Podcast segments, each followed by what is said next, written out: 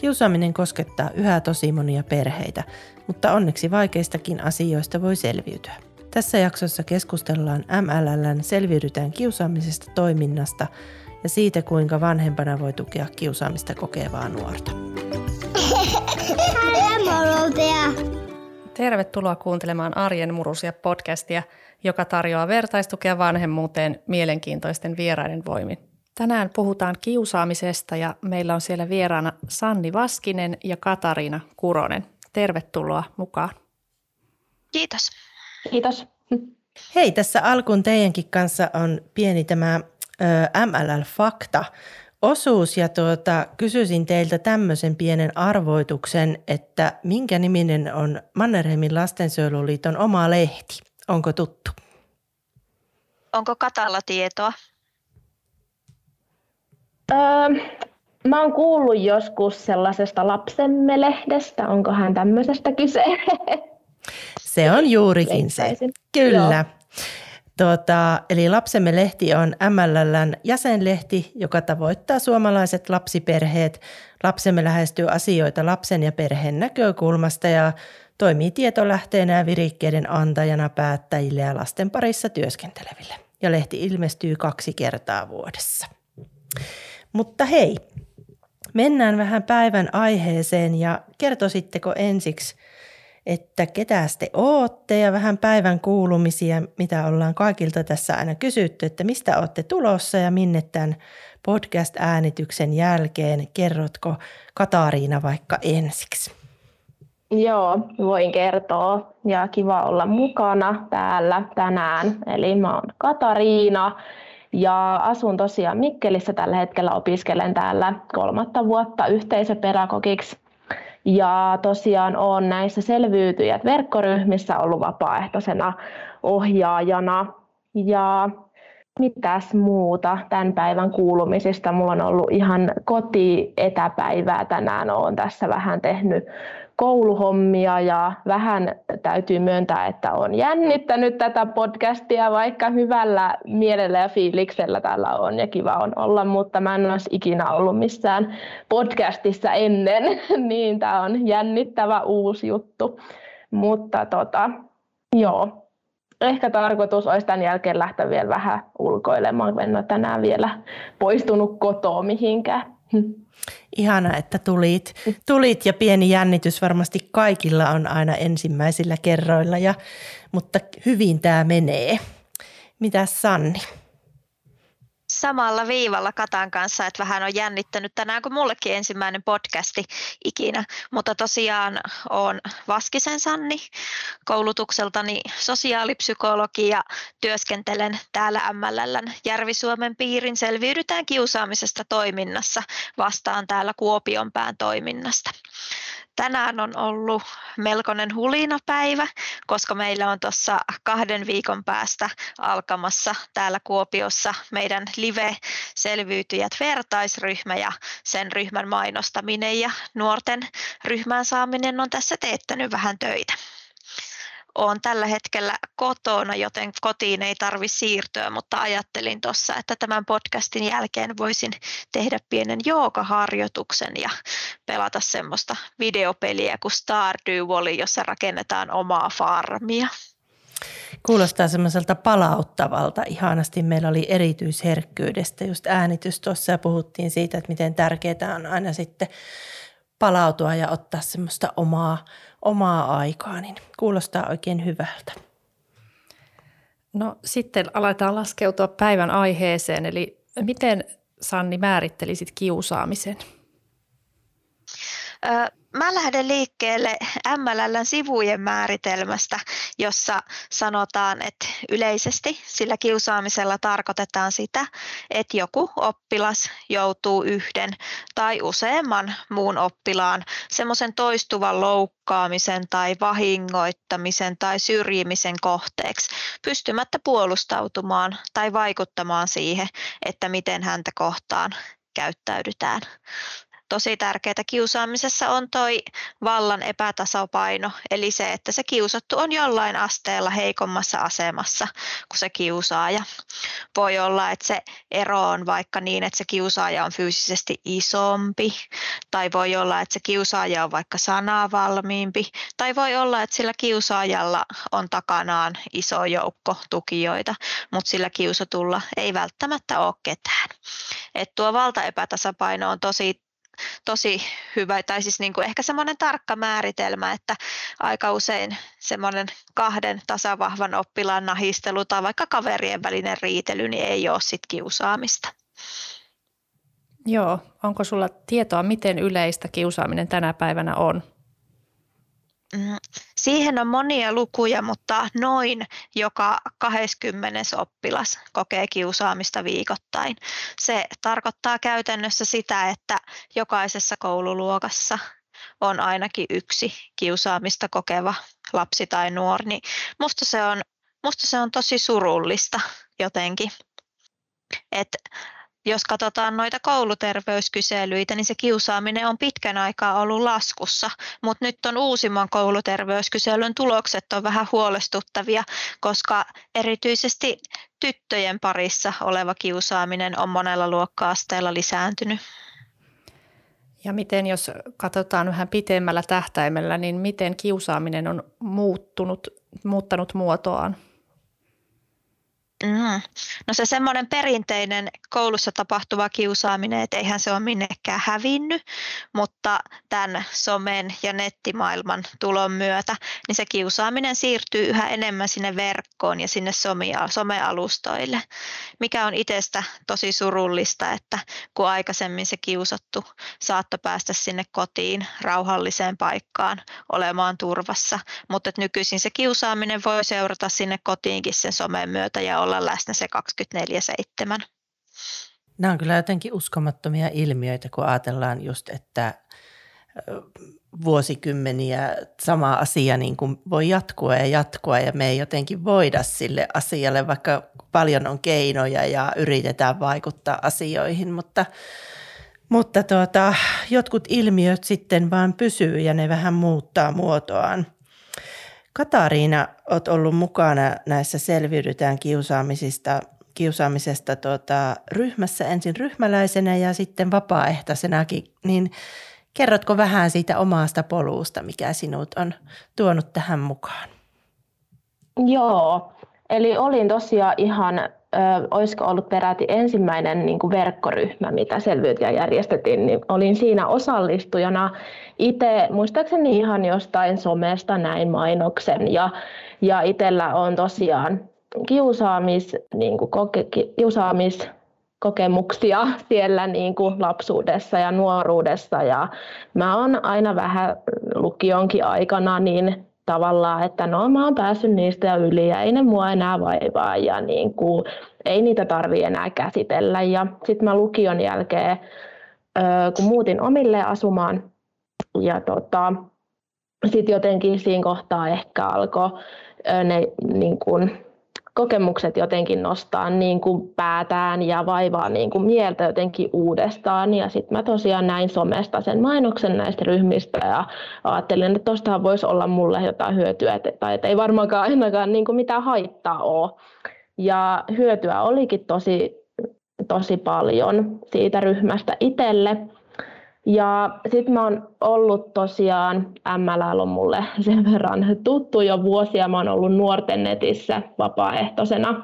Ja mä olin sitten silloin 2021 ehkä kesällä jäämässä sieltä pois. Ja mä mietin, että mitä hän nyt sitten tässä tämän jälkeen, että kaipasin ehkä vähän jotain uutta, mutta vapaaehtoistyö kuitenkin edelleen niin kuin kiinnosti ja mä olin tosiaan vähän niin kuin, tätä ennen ollut itse osallistujana siinä ryhmässä ja sitten nuorten netin silloinen työntekijä sitten multa kysyi, että hei kiinnostaisiko näitä niin kuin verkkoryhmiä tulla ohjaamaan ja mä olin sitten totta kai on mukana ja tota, on tykännyt ihan hirveästi ja ja on vähän vinkkailut, että jatkossakin voisi kiinnostaa, jos näitä verkkoryhmiä tullaan vielä järjestämään, että nyt niistä on ollut vähän tästä taukoa. Saanko kysyä on. lisäksi? Saat kysyä. että siis itse hakeuduit tähän toimintaan. Toki tätä ei ilmeisesti ollut vielä silloin, jos tämä oli eka ryhmä kautta aikaa, mihin, mm. mihin pääsit, mutta eli näistä sun kiusaamiskokemuksista oli tavallaan jo aikaa ja sitten Joo. Tulit vähän niin kuin myöhemmin tähän ryhmään, mutta koit siitä silti ison avun. Joo, kyllä ehdottomasti, että se kiusaaminen ehkä sijoittuu sinne niin kuin yläasteelle. Ja sitten olin toki ammattilaisten kanssa käsitellyt sitä niin kuin aiemminkin, mutta se oli ollut mulle ehkä vähän jotenkin semmoinen niin kuin selviytymiskeino tavallaan jotenkin selitellä, että no ei tässä mitään, että ne on mennyttä ja ei ne mua enää vaivaa, mutta sitten siinä kohtaa, kun se omilleen muutto oli itselle niin iso ja toki se on varmasti kaikille iso niin kuin elämän muutos, niin sitten jotenkin ne vanhat kokemukset sieltä rupesi. Et sitten vuosien jälkeen ehkä alkoi jotenkin oikeasti kunnolla käsittelemään vasta niitä kokemuksia. Hmm. Elämänmuutosvaiheet taitaa olla aina niitä meille semmoisia, että, että sitten semmoiset menneet asiat saattaa siellä aktivoitua. Ja varmaan se on sitten ollut semmoinen vaihe sulle elämässä, että on ollut oikea hetki sitten alkaa käydä näitä läpi. Tosi hienoa huippua, kun olet nyt vapaaehtoisena meillä sitten mukana näissä jutuissa. Mm, me ollaan tosi kiitollisia siitä, että just sä oot mukana. Sä oot aivan mm. mieletön vapaaehtoinen ja oot saanut tosi paljon positiivista palautetta sun toiminnasta. Ollaan tosi onnellisia, että oot mukana. Mm. Kiitos, ihana kuulla. Kertoisitko Sanni vähän sitten tuosta selviydytään mm-hmm. kiusaamisesta toiminnasta enemmän, että kuka siihen voi lähteä mukaan? Joo, Eli selviydytään kiusaamisesta toiminnan selviytyjät ryhmiin voi lähteä mukaan kuka tahansa, meidän ikähaarukkaan sopiva, jolloin takana kiusaamiskokemuksia ja haluaa käsitellä niitä. Et se meidän ikähaarukka on noin 12-21 vuotta, mutta et siitä voidaan tarpeen tullen joustaa vähän kumpaankin suuntaan. Ja me tosiaan järjestetään sekä vertaisryhmiä että yksilöohjausta. Noin vertaisryhmät on sen nimensä mukaisesti ryhmiä, joissa on kerrallaan noin 4-8 nuorta, ja ne tapahtuu joko kasvokkain tai verkosta.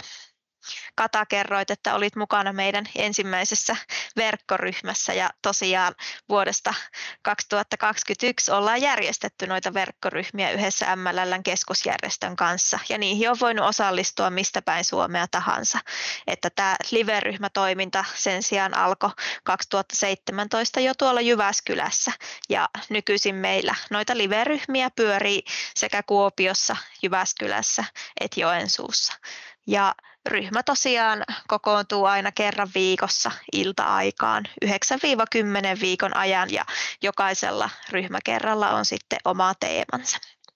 Ja Tota yksilöohjausta me voidaan järjestää yhden nuoren kanssa 1-5 kertaa ja se soveltuu ehkä niille nuorille, joille se live-ryhmiin osallistuminen on haastavaa. On vaikka isot etäisyydet tai on vaikka sen asteisia sosiaalisia haasteita, ettei pysty osallistumaan siihen live-ryhmään. Saako sitten tämmöinen yksilö tapaamisiin tuleva mm-hmm. nuori, niin hän voi siis osallistua etänä ja on aina sitten se sama aikuinen siellä vastassa, jos on useampi näitä tapaamisia. Kyllä, juurikin näin, että se sama turvallinen aikuinen on sekä niissä live-ryhmissä aina paikalla, että sitten jos järjestetään yksilöohjausta, niin sama aikuinen. Varmaan on aika iso kynnys lähteäkin, että se vaatii tosi paljon rohkeutta kyllä nuorelta sitten, että ihana, että on se mahdollisuus, että voit osallistua verkkoryhmäänkin ja sitten varmasti monesti käy myös niinkin, että se aluksi jännittää ja tuntuu mahdottomalta, mutta sitten kun uskaltautuu live-ryhmään, niin sittenhän siitä voi tullakin varmasti semmoinen tosi tärkeä ja merkityksellinen asia. Joo, se kynnyshän lähteä ryhmään voi olla todella iso, voi pelottaa, voi jännittää, voi hävettää ne omat kokemukset, voi miettiä sitä, että vaikka sen tietää, että siellä ryhmässä niillä kaikilla muillakin on takana niitä kiusaamiskokemuksia, niin silti saattaa ehkä olla sellainen ajatus, että minä olen näiden kokemusten kanssa yksi ja kukaan ei ehkä ymmärrä tätä mun kokemusmaailmaa. Ja se onkin jotenkin mieletöntä nähdä sitten muutaman ensimmäisen ryhmäkerran jälkeen, että kun niillä nuorilla syttyy se lamppu siellä, että hei, että nämä muut ymmärtää mua ja ne tietää, että mitä mä koen käy läpi. Se on mm. jotenkin se, mistä itse saa ehkä kaikista eniten näistä ryhmistä. Joo, varmasti huikea seurata sitä matkaa siinä niin kuin ryhmän mukana aina. Minkälaisia tavoitteita siinä työskentelyssä sit on sen ryhmän, ryhmän etenemisessä? No varmaan se päätavoite on se, että nuoret pääsee tosiaan ohjatusti käsittelemään niitä kiusaamiskokemuksiaan ja saamaan sitä vertaistukea toisiltaan. Et me, meidän ryhmät vahvistaa sitä, että mitä se kiusaaminen on heikentänyt. Semmoinen asia voi olla vaikka itsetunto tai minäkuva tai sosiaaliset taidot. Ja mehän lähdetään liikkeelle siitä voimavarakeskeisyydestä meidän ryhmissä. Eli kaikkien ryhmäläisten kuulemisesta, kunnioittamisesta, siitä, että se ryhmän harjoitteet on niiden ryhmäläisten tarpeista lähteviä luotetaan siihen, että nuorella on niitä voimavaroja ja kykyjä ja tavallaan luodaan sitä toiveikkuutta ja autetaan etsimään niitä omia vahvuuksia ja niitä hyviä puolia. Et sen sijaan, että välttämättä kyseltä semmoisia miksi-kysymyksiä, niin kysytään enemmän, että kuka ja mitä ja milloin ja kuinka kysymyksiä. Ollaan avoimen kiinnostuneita niistä nuorten kokemuksista ja niiden vahvuuksien löytämisestä. Kuulostaa hyvältä ja se niin jotenkin suuntaa sinne eteenpäin ja tulee vaan sitten koko ajan mm. siinä. Tämä ryhmäkokokin on varmaan tarkkaan mietitty. Miten sä Katariina mm. koit sen, että siellä oli tota muutamia muita, mutta ei sitten kuitenkaan ehkä just sitä yli kymmentä tai näin. Ja oliko vaikea lähteä avautumaan siellä ja onko siellä sitten pakko avautua, jos ei halua? Joo, ähm, siis mä koen ehdottomasti hyväksi sen, että se on niin kuin suht pieni se ryhmä, että siinä oikeasti jää kaikkien kokemuksille ja ajatuksille tilaa. Ja tota, olihan se osallistujana se eka kerta ihan niin kuin tosi jännittävä, mutta se mikä mun mielestä on jotenkin tärkeää näissä verkkoryhmissä sekä niin kuin tietenkin osallistujan näkökulmasta, mutta sit myöskin niin kuin vapaaehtoisen näkökulmasta, että, että siellä saa oikeasti jokainen osallistua sen verran, kun itse kokee niin kuin turvalliseksi. että esimerkiksi meillä vapaaehtoisena kun on ollut, niin on ollut nuoria näissä verkkoryhmissä, jotka ei välttämättä koko sen yhdeksän kerran aikana kertaakaan avaa vaikka kameraa, että he puhuu niin kuin kamera kiinni. Tai sitten on ollut sellaisia, jotka ei puhu, vaan kirjoittaa sinne chattiin. Ja se on sitten toiminut niin kuin sillä tavalla, että siellä jokainen osallistuu sen verran ja sillä tavalla, kun niin kuin itselleen sopii. Ja jotkut voi kertoa omista kiusaamiskokemuksistaan tosi paljon ja tosi niin kuin yksityiskohtaisesti ja jotkut kertoo sitten vähemmän ja sitä niin kuin kunnioitetaan mitä kukakin haluaa siinä hetkessä sitten jakaa. Joo, toi on varmasti tätä miettivälle nuorelle tosi tärkeä tieto. Ja sitten kuitenkin varmasti ryhmän vetäjä tietää, että kaikki, kaikilla on tämä tavallaan, että kriteerit täyttyy, että, että siellä ollaan oikeasti vertaisten kesken, vaikka ei joku välttämättä haluukaan sitten sitä omaa tilannetta avata sinne. No miten Sanni koet, että miten sitä nuorta sitten osaisi tukea siinä, jos oma nuori kokee kiusaamista tai näkee läheltä jonkun tutun? No varmaan se, mitä nuoret kaikista eniten on esittänyt, että he toivoo vaikka vanhemmilta, niin sitä hellyyttä ja välittämistä, sen osoittamista, että sillä nuoren kokemuksella on väliä. Että tavallaan vähän sama kuin mikä on meidän tärkein viesti noissa ryhmissä, mitä me halutaan meidän ryhmän nuorille välittää. Sitä sanomaa siitä, että se kiusaaminen ei koskaan ole johtunut heistä, ettei heissä ole mitään väärää, tai erilaista, joka oikeuttaa sen kiusaamisen. Että se nuori kelpaa ja riittää just sellaisena, kun hän on ja on arvokas omana itsenään. Eikä sen kiusaamisen myöskään tarvitse määrittää sitä, että mitä kenestäkin voi tulla tai mitä on saavuttaa. Ne on ehkä semmoisia tärkeitä asioita, joita tuoda ilmi, jos omaa lasta kiusataan. Tulisiko sulla Katariina jotakin ajatuksia tuosta? Niin, siis mä jotenkin ajattelen myöskin itse vielä melko nuorena, että tota, se voi olla se niin kuin vanhemmille puhuminen vaikeista asioista mm. vaikeaa tai semmoista niin kuin mitä, että nuori puhuu mieluummin jollekin mm. toiselle aikuiselle mutta, tai kaverille tai kenet sitten kokee, niin kuin, että haluaa niin kuin avautua.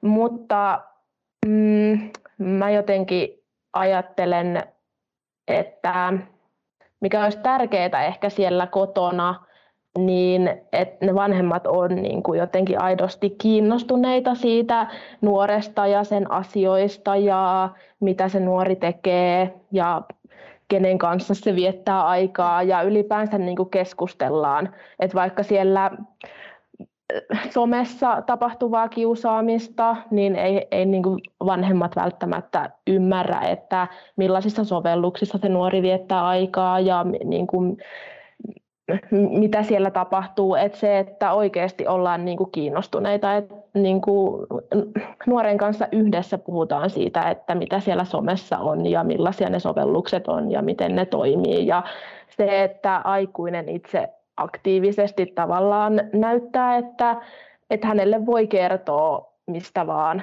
asiasta, mikä painaa mieltä sitten, jos lapsi tai nuori kokee sen niin kuin turvalliseksi semmoiseksi, että haluaa kertoa. Joo, kuulostaa ihanalta jotenkin.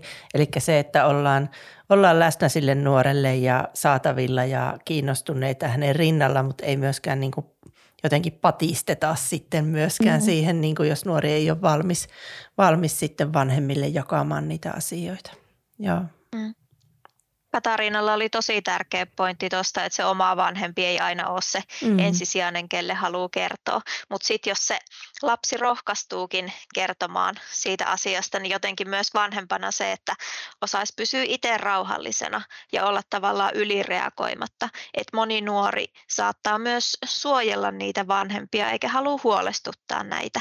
Että jos vanhemmalta tuleekin siihen nuoren kokemukseen sellainen, ai kauheita, miten hirveetä, mä en kestä reaktio, niin nuori saattaa sulkeutua eikä välttämättä sitten enää kertoa enempää, koska hän pelkää, että se vanhempi jollain tavalla menee rikki siitä, mitä hän kertoo. Mm. Ja jotenkin se tärkeä pointti, mitä Katariinakin sanoi, että keskustella sen lapsen tai nuoren kanssa, että miten sitä asiaa lähdetään hoitamaan. Että älä lupaa, että maagisesti tuosta vaan sormia napsauttamalla se kiusaaminen loppuu, mutta että lähdetään selvittelemään tätä yhdessä ja on sun tukena, että tapahtuu ihan mitä tahansa. Kyllä. Hei, paljon tullut tosi tärkeitä asioita ja, ja tuota, ajattelin, että tähän loppuun vielä haluaisin jotenkin kuulla teiltä semmoisen, semmoisen, että nyt jos tätä meidän podcastia kuuntelee joku semmoinen nuori, joka juuri nyt kokee, kokee siellä omassa elämässä kiusaamista, niin mitä haluaisitte hänelle sanoa? Kerrotko Sanni Haluatko ensin Sanni vaikka? Vai? Joo. Joo. Mä ehdottomasti sanoisin, että kerro siitä kiusaamisesta jollekulle. Että sen kautta, että siitä kiusaamisesta puhuu, niin se olo monesti helpottuu ja saa sitä apua.